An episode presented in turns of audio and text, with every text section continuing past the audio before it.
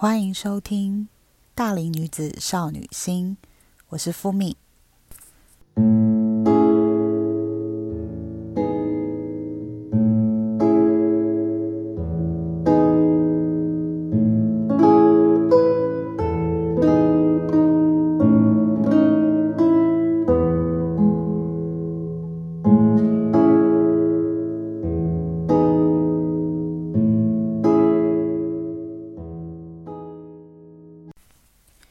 今天想要跟大家分享一些最近生活的相关心得。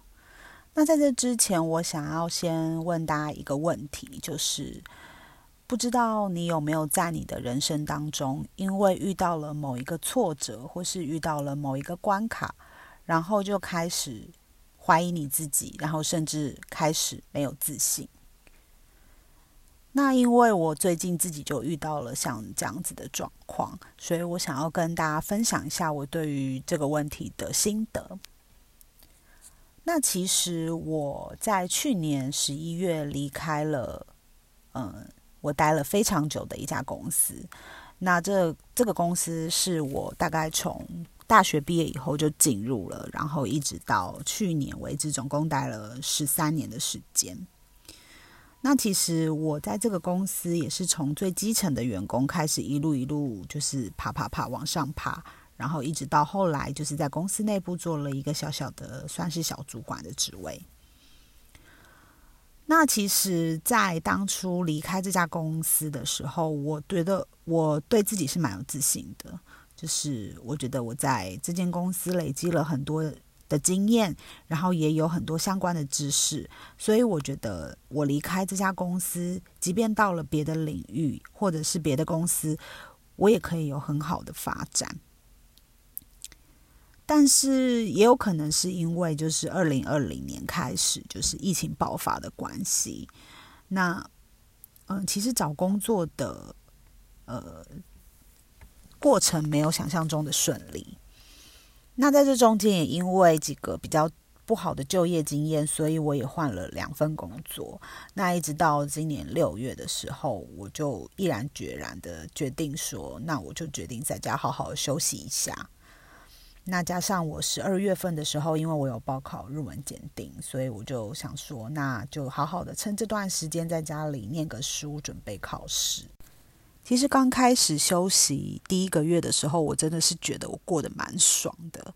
因为就是你真的很久没有时间好好的跟自己相处，然后你也没有时间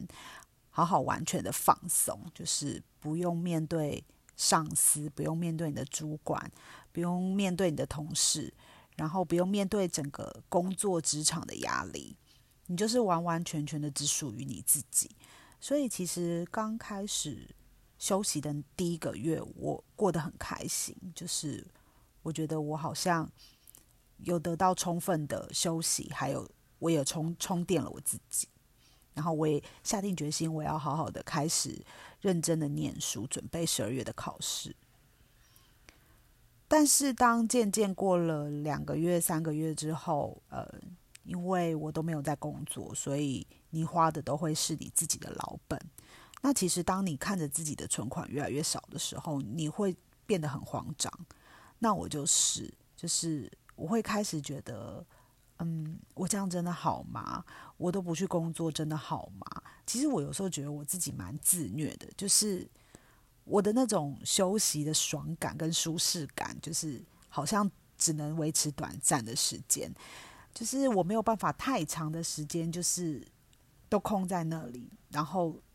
你会觉得好像少了一个什么？那我有时候觉得自己蛮自虐的，就是，嗯，你一直嚷嚷着要休息，但当你真的休息的时候，你会不知道你可以为自己安排什么。那当我意识到这件事情的时候，我开始怀疑我自己，觉得，哎，我所谓的休息，真的是我想要的那一种休息吗？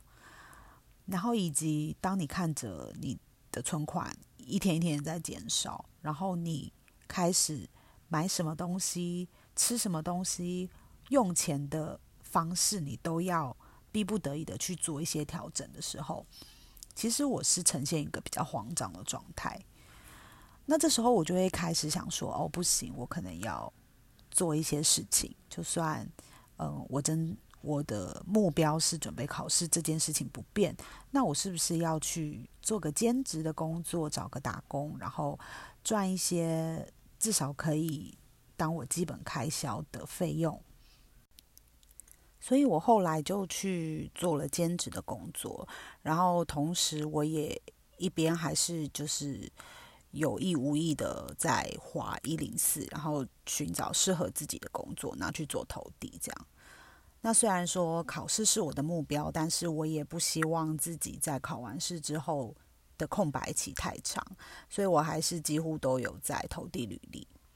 那其实从我开始。认真投递履历，一直到呃最近，我大概有投了大概四十家左右的公司。那在这中间，其实我遇到了蛮大的一个问题，还有挫折，就是呃，我发现我投的公司里面，将近有三分之二的公司都是没有回应的。那有的是可能他已读了你的履历，却没有。约你去面试，或者是甚至连你的履历都没有打开过，然后那个职缺就关闭了。那其实这对我来讲是一个非常震撼的事情，因为我一直以为，呃，我的履历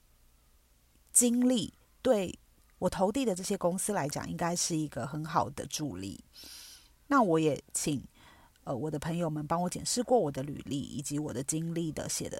撰写的方式，那他们也都觉得，嗯，看起来应该是不错的。但我就是真的不懂，就是哪里出了问题。我觉得，嗯，可能有很多面向综合在一起也说不定。第一个可能是疫情的关系，所以其实这些公司他们的职缺并不是真的这么立即需求的职缺。那第二个再来就是可能因为，呃。你在某一些专业度或是一些证照的方面，你不足以达成这些公司所需要的要求，或者是你我的工作经历对这些公司他们所开放职缺的内容来讲，并不是那么的符合。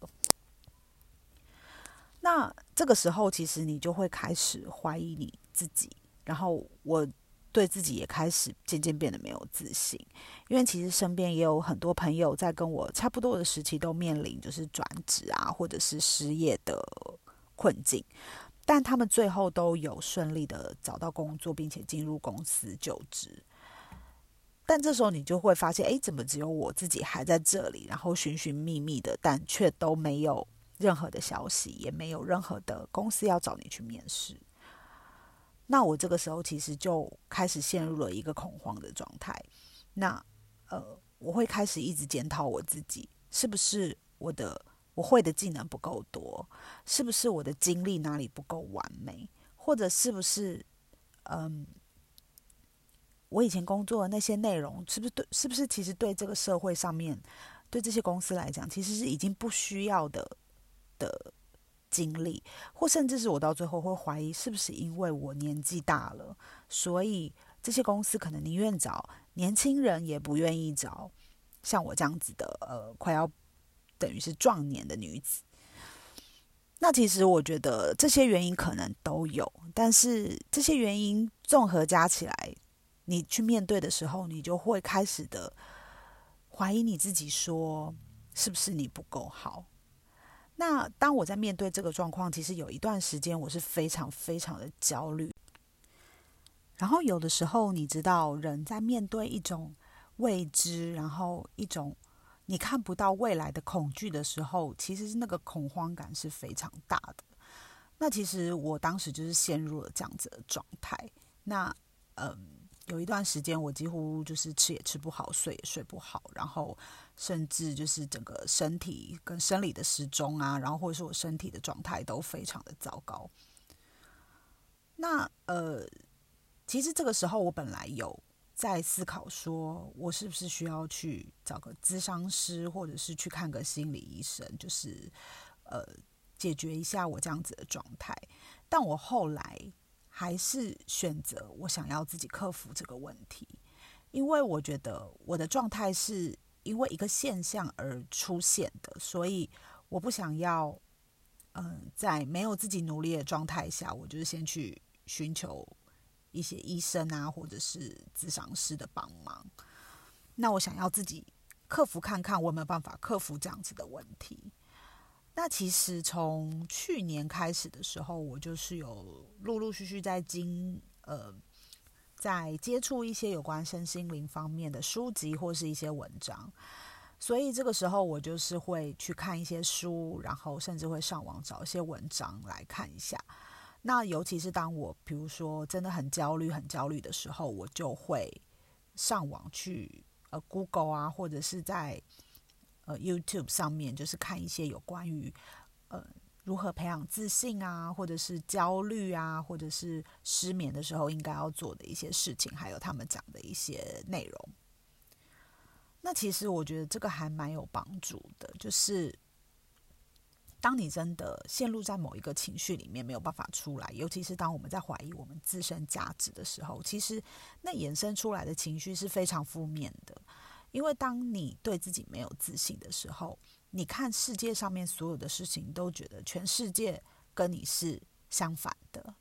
呃，你觉得每一个人都过得很快乐，但只有你自己一个人很悲惨，或是你觉得每一个人都过得很顺遂，只有你自己一个人一直在鬼打墙。那所以我一直不想要把自己陷入在这个情绪里面出不来，所以我一直在想办法，就是。不要让自己陷入在这个情绪里面。那有一天晚上，当我又开始就是好像失眠的时候，我突然想起我多年前曾经跟朋友聊天的时候，朋友对我说的一句话。那那句话其实对我影响蛮深的，呃，就是一直到现在，我都还是会时不时想起来，以及他后来其实算有一点就是救到我。因为呃，我当初在这跟朋友聊天的时候，那时候我们的话题好像是在讲说，哦，我们当我们陷入在一个不好的情绪里面鬼打墙的时候，你会怎么办？那我那个朋友他其实本身是一个蛮冷静的人，也蛮理性的人。然后以前的话，他都是一些我们当我们有什么困扰、呃困扰或者是一些烦恼的时候，我们都会去就是请他开示这样子。那我当时也有问了他这样子的一个问题，就是如果你一直呃，在某一个情绪或是一个念头里面鬼打墙的时候，你要怎么出来？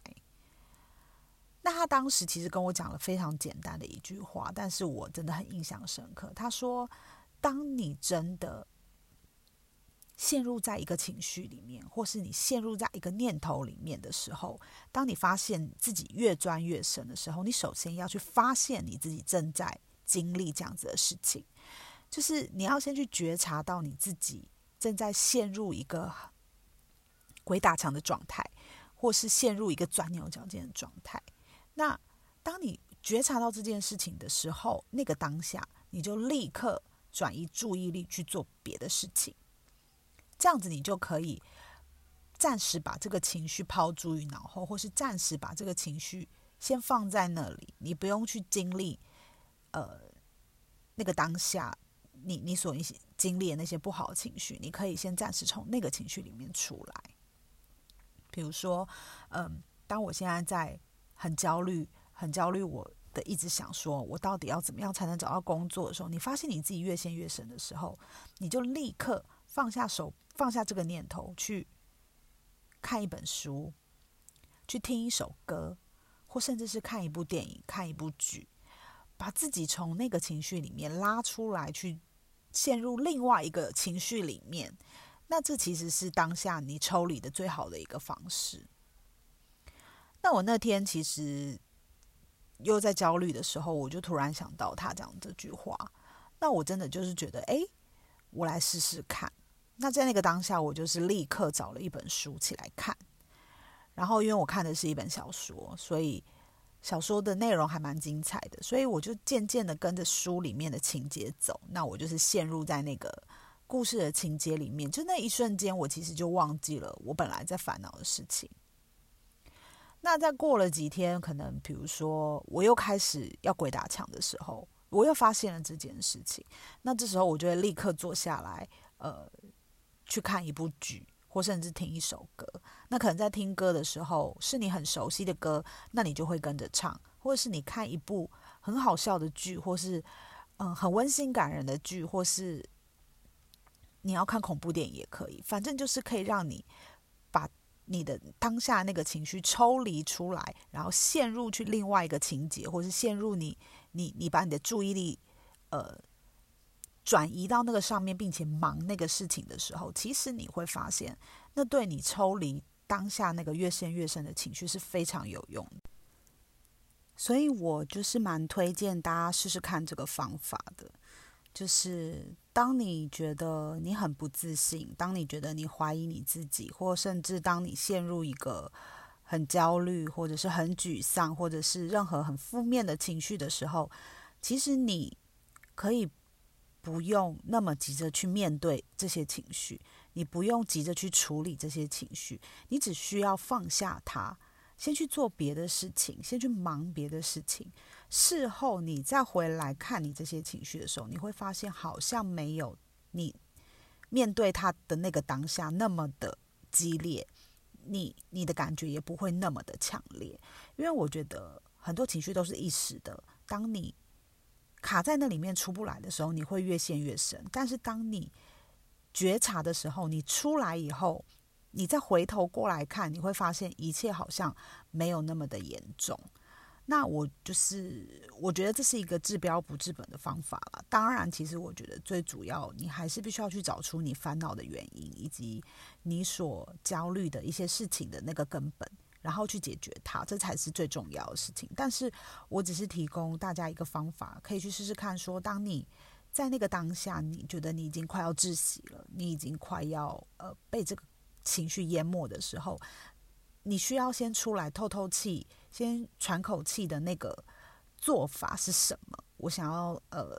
分享给大家，那也希望大家可以试试看。那如果就是呃你有什么样子的意见或是什么样的回馈，也都欢迎你就是呃提供给我。那我会把我的 IG 的连接就是。贴在下面，那欢迎大家，如果有什么意见的话，也都可以在 IG 的小盒子里面私讯我。那下一次的话，我会再跟大家分享一些呃有关于我自己一些经验啊，还有我一些自身成长的一些心得，然后会再分享给大家。那希望如果大家喜欢的话，也可以订阅或分享我。那我们下一次再见喽，拜拜。